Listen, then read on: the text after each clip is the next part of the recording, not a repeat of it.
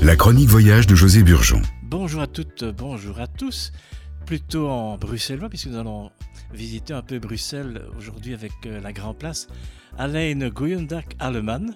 Bonjour à toutes et tous donc en bruxellaire. Bruxelles aurait été fondée par les Romains. Il semble qu'il ait fallu attendre jusqu'au Xe siècle pour voir apparaître le nom de Bruxelles, ou plus exactement Bruxella, comme on disait à l'époque. Bruxella signifiait habitation dans les marais. Bruxelles provient en effet d'une bourgade carolingienne installée dans la vallée de la Seine, une rivière capricieuse serpentant à travers les marécages. Citons quelques grands personnages historiques de Bruxelles, Tserclaes, qui au XIVe siècle joua un rôle important dans la guerre de sécession brabançonne, et si vous allez sur la Grand Place, caressez Tserclaes car c'est un porte-bonheur. Philippe le Hardy, duc de Bourgogne au XVe siècle, et Philippe le Bon. Le XVe siècle, c'est pour Bruxelles une période de luxe et de prospérité. Le XVIe siècle voit l'intronisation de l'empereur Charles Quint, et chaque année on commémore euh, cette entrée triomphale de Charles Quint avec le célèbre Homme-Gang.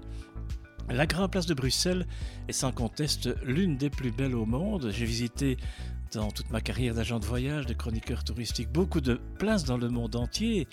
Et je dois dire que j'ai toujours plaisir à revenir sur notre Grand Place de Bruxelles. Elle est mentionnée pour la première fois en 1174. La majorité des maisons ont été construites par les guildes et les corporations de Bruxelles. L'hôtel de ville de style gothique attire d'abord le regard. L'aile gauche fut construite par l'architecte Van Tienen en 1402 et Charles le Téméraire posa la première pierre de l'aile droite en 1444.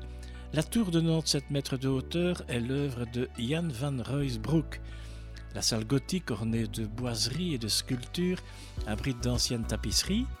Parmi les superbes maisons, citons la maison du roi, la maison des boulangers, la maison de la brouette, une sympathique euh, demeure, c'est un, bon restaurant également qui est situé à côté du roi d'Espagne. Autre taverne bien fréquentée. Vous avez également la maison du sac, la maison du renard ou encore le pigeon où séjourna Victor Hugo.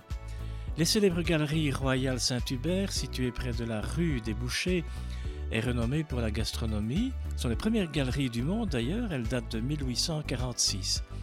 L'îlot sacré est le cœur chaleureux du vieux Bruxelles et si on vous dit Balokzen, cela se traduit par avoir faim.